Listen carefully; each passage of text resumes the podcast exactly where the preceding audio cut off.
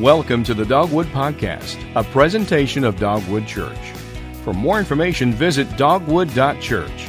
Join us now as Pastor Keith shares today's message. Well, good to see you this morning.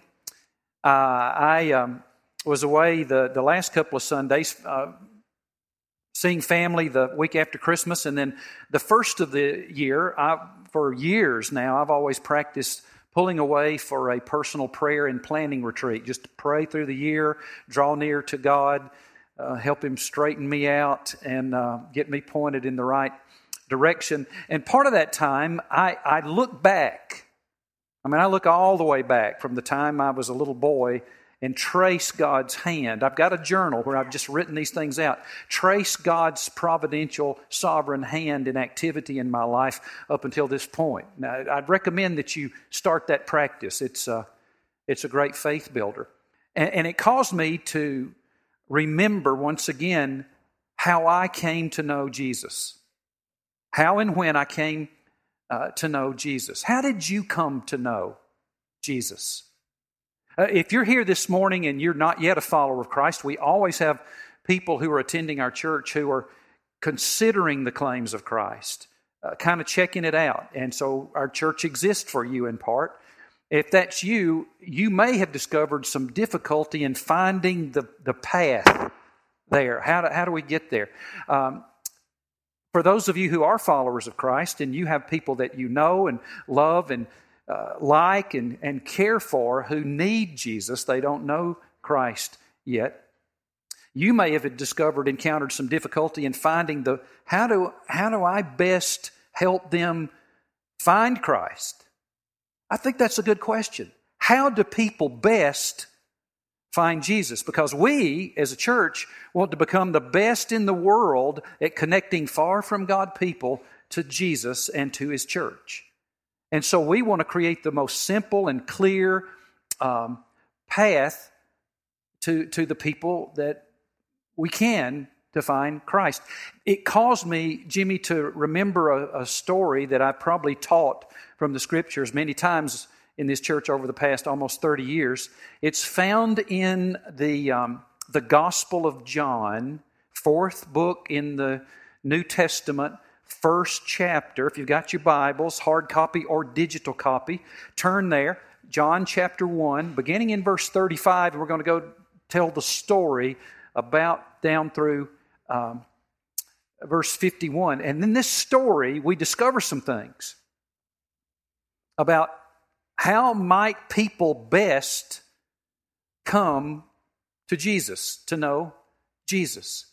Well, the story opens with a guy that we've looked at before as a church. His name is John the Baptist.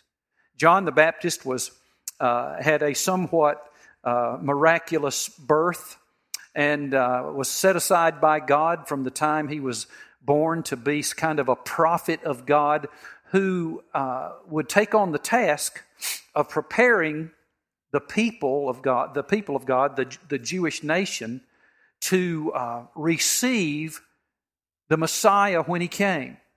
To receive Jesus, to recognize the Messiah for who he is and what he would be, and uh, that the kingdom of God would be brought near, and to call them to repentance and prepare their hearts and be looking for, because God was about to fulfill a hundreds of year old prophecy in that he was going to send what the Bible calls the anointed one or the Messiah or the Christ uh, to, to come and usher in his kingdom over the hearts and minds and lives of people in this world, the kingdom of God on earth. Now, understand that the Jewish people misunderstood the role of the Messiah. They thought he was going to um, uh, usher in a political, military kingdom, reestablish the prominence of Israel in the world, kick out the Romans, and um, and they were looking for that kind of deliverance. So they didn't. They knew there was a spiritual aspect, but there was a lot of confusion about what the Messiah would do. John, however, John the Baptist, had the job of uh, calling people to repentance. Now, there were people who, who believed him, many of them, and some of them so much so that they practiced with John the Baptist what many would do with a rabbi of that day or a t- spiritual teacher of that day. They would kind of follow them in the sense of live with them, kind of move in, kind of as a school and get some on the job training because they wanted to know and understand the will and the ways of, of God as expressed by this teacher. So John had some, some of these disciples. One day, right after Jesus made his public appearance, and John pointed out to the people, Look, the Lamb of God who takes away the sin of the world. Now, this was out by the Jordan River, a little bit northeast of Jerusalem, out in the wilderness by the river where John was the Baptist was preaching and then baptizing people as an outward symbol of this preparation and this uh, repentance of sin and looking for the Messiah. Jesus showed up, and John said, "There's the one, the Lamb of God who takes away the sin of the world." It's interesting that he called him not the Messiah, not the Christ um, not Son of God. He called him the Lamb of God who takes away the sin of the world. He, he was telling why he was coming, what he's going to do. Jesus came to save people like you and me from our sins, the ultimate sacrificial Lamb of God. Well, the very, and, and so he baptized Jesus. The next day, he saw Jesus again, and he turned to two of his disciples, John the Baptist disciples, one named Andrew, you'll see there in uh, John chapter 1, and uh, the other, another disciple that we don't know. Most scholars believe that it is John the apostle himself, was that the other disciple, because he speaks of himself kind of in code all throughout the Gospel of John. We don't know for sure, but he turned to uh, Andrew and this other disciple and said, Look, there's the Lamb of God. As if to say, He's the one I've been telling you about. He's the one I've been looking for all my life. He's the one that the people of Israel have been looking for for 400 years, 800 years, even longer. He is the one. You go follow him. Well, Andrew and the other disciple began, left John the Baptist, and they began to kind of follow along, physically follow along uh, the Lord Jesus. Well, we see in the, the passage there, take a look at it, that Jesus noticed these two guys kind of shadowing him, and he turned to them and he, uh, he asked a, a question. He said, What are you looking for? Jesus always asks penetrating questions, and they're important. What are you looking for? That's pretty big. What are you looking for? Well, every human being's looking for it. We're looking for what's going to bring fulfillment, what brings meaning, what brings purpose, uh, how to have life the way it was intended to be. Um, Jesus said, What are you looking for? And so Andrew and the other disciple uh, answered him with a question Well, where are you staying? You know, where are you? Where are you? Can we basically can we come spend some time with you? And uh, he said, he answered them with this little phrase Well, come and see. Come and see. And so Andrew and the other disciples spent that day with Jesus. It was about 10 in the morning. They spent all day with him, and, and it must have been a powerful, meaningful, fruitful conversation because they became followers of Jesus. They came to Jesus. So John the Baptist brought two of his associates to Jesus, pointed them to Jesus. A leader took his associates and pointed them to Jesus. Well, here's what's happened next. Andrew not only became a follower of Jesus at that point, he also immediately became a backyard missionary. He followed Jesus the Christ, and he immediately left and found his brother Simon. We know him as Simon Peter, as we see there uh, in the scriptures. He found uh, Simon Peter, and he, um, he told him, We have found the Messiah, which means the anointed one. And he brought Simon to Jesus. He, Simon was a fisherman.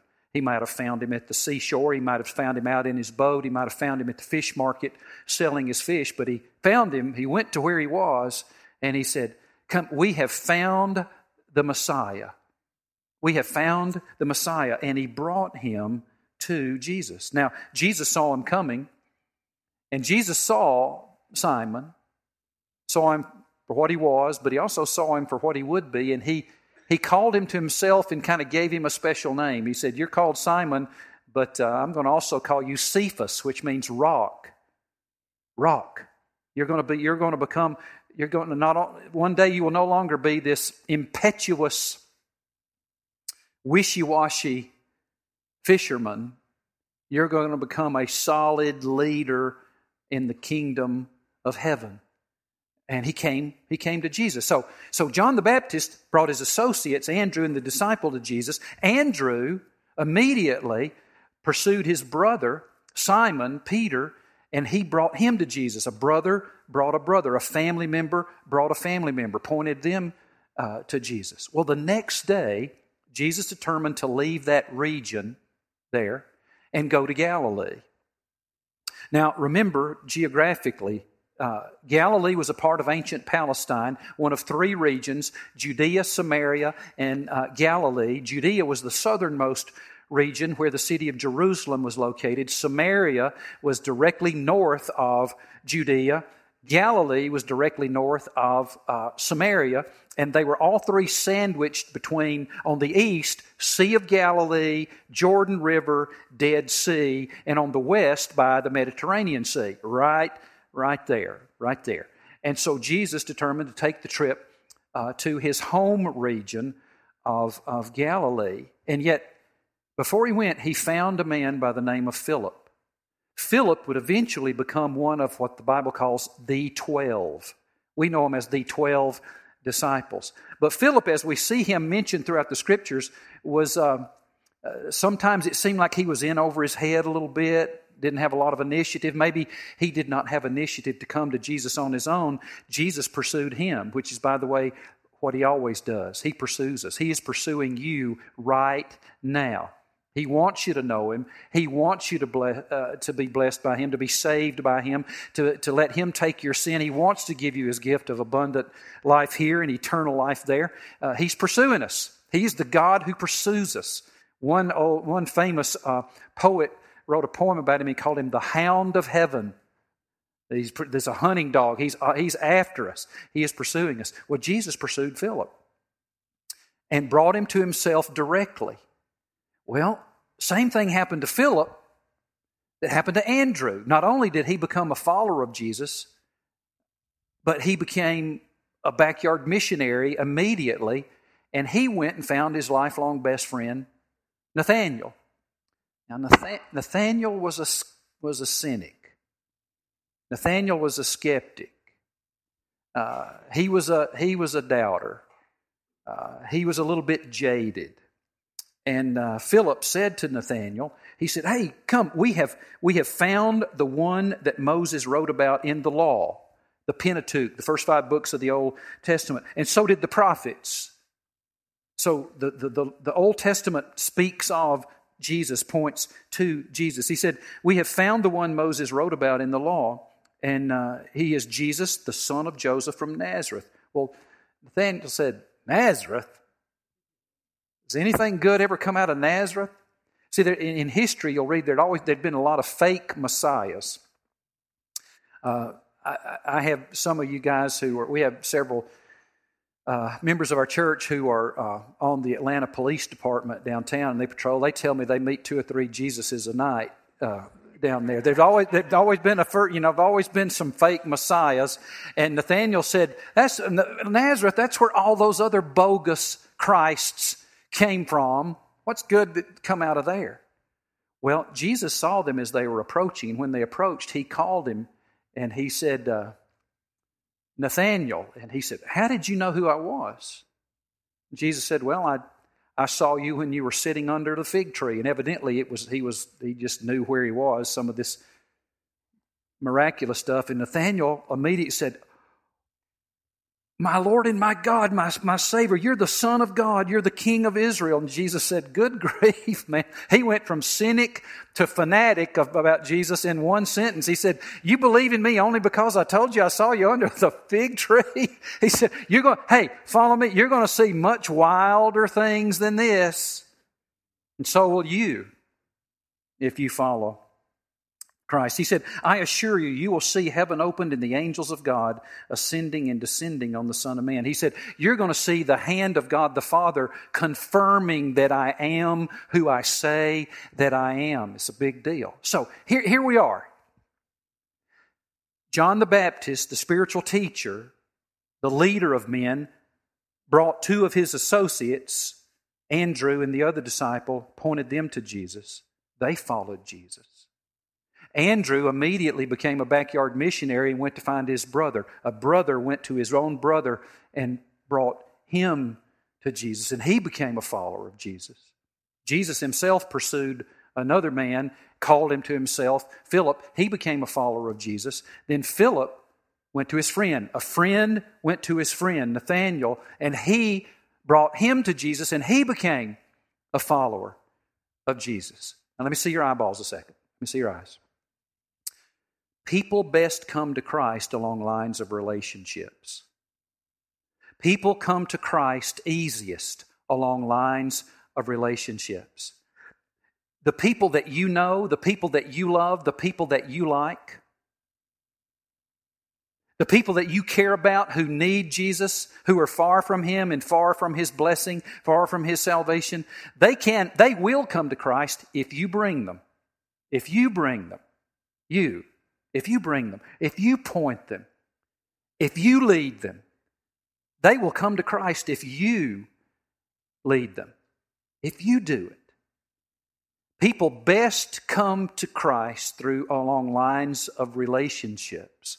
And so I'm calling on you today to leverage your relationships to bring people to Christ. You, your relationships. You do it. You do it. And so, um, actually, I'm going to I'm going to make you work a little bit today. This is one of those sermons where you don't just get to listen. Um, little assignment here. How many of you? Uh, how many of you got two three by five cards when you came in today? Let me see them. Hold them up. Hold them up. Okay, everybody needs two of those. If you don't have two three by five cards, raise your hand, and we've got uh, hosts in here who will get two of them uh, for you. Yeah, keep your hands up. We've got them in this section. We've got them in this section, uh, all in the front row. We've got them, anybody in the middle here, got them covered.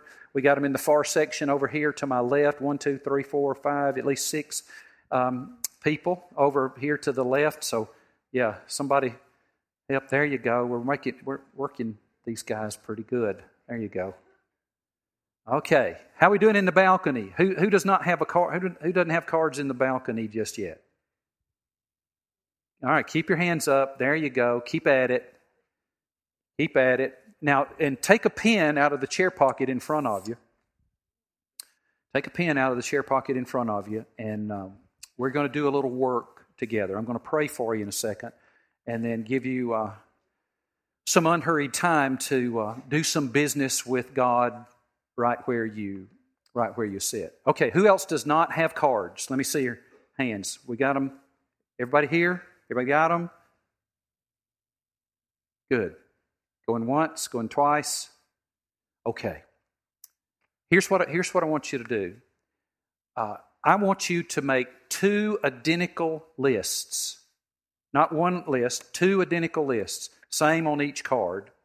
And I want you to think about, uh, identify the people that you know, the people that you know who need Jesus, who are not active in a local church in our area, and who live in our area, who live within a 10 or 15 minute drive of this campus. You know them, they need Jesus, they're not connected to a local church, and they live in our area. They live in our area. And I want you just to list them. List them on the card, both cards, two copies. Two copies. And because um, we're going to begin People can come to faith in Christ if you bring them. And we're going to begin by doing something very simple that anyone can do. We're going to identify those people in our lives and we're going to pray for them. That's it. That's all we're going to commit to do. Identify them and commit to pray for them. So I'm going to pray for you, and then uh, you take uh, some time. It'll be seven or eight minutes. Write out two lists, and um, then I'll come back and tell you what we're going to do with these cards. Let me pray for you right quick. So, Lord, I pray that you'd clear our minds and that you would bring to mind our friends, our family members, our neighbors, our work associates, our classmates, our neighbors, our acquaintances in the community. All everyone who needs you, who does not know you, Lord Jesus. Everyone who's not connected, active in a local church, and who live in our area. Bring them to mind that we may identify them and write them down. Help everyone in this room to do so. Thank you, Lord. Now, you draw near. Let's do the work. I'm going to do the same right up here.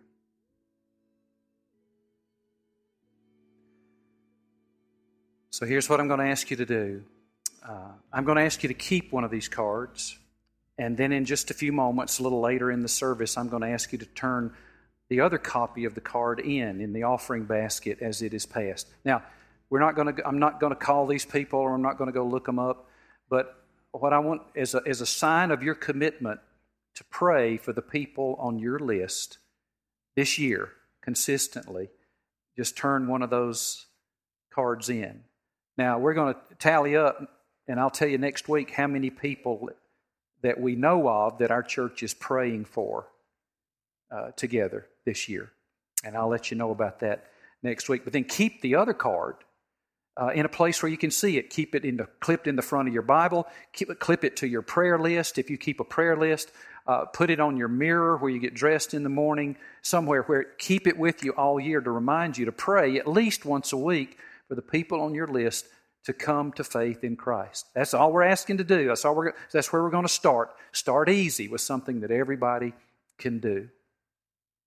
I graduated from high school in the May of 1970 and I found myself about halfway through the month of June wondering what in the world do I do with my life next?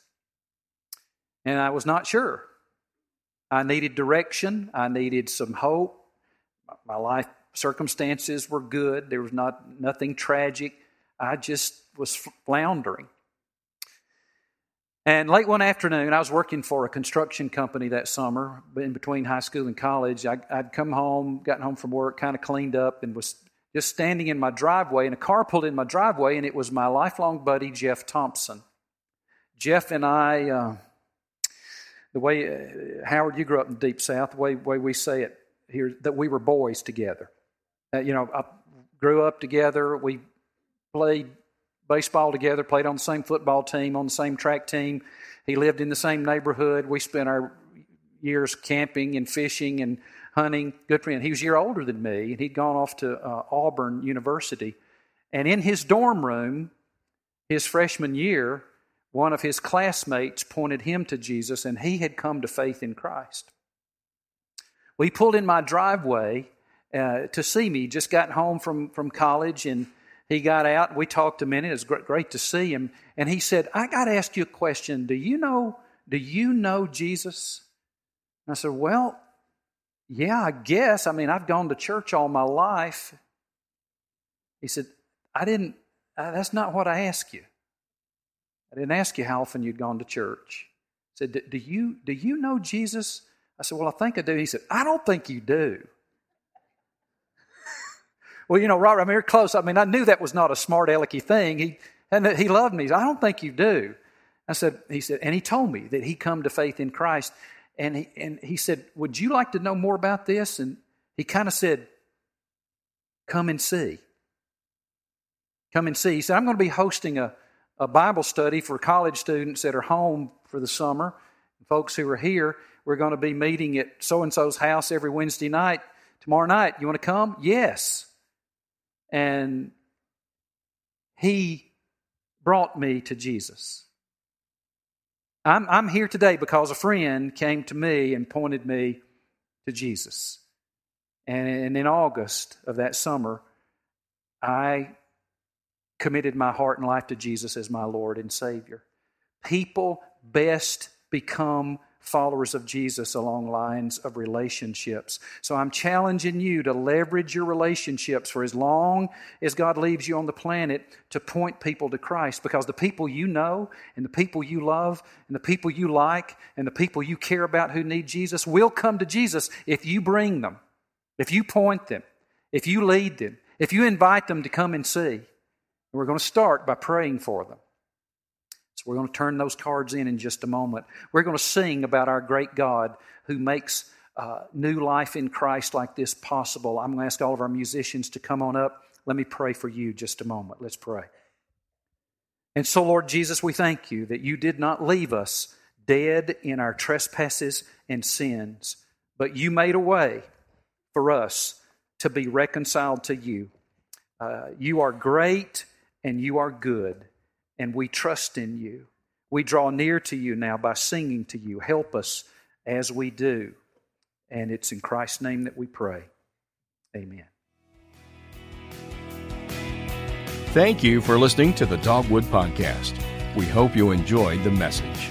For more information and other sermons, visit dogwood.church.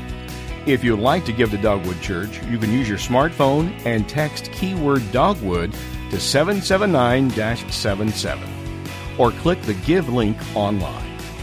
You can now download the Dogwood Church app for Apple and Android devices for podcast, video, and more.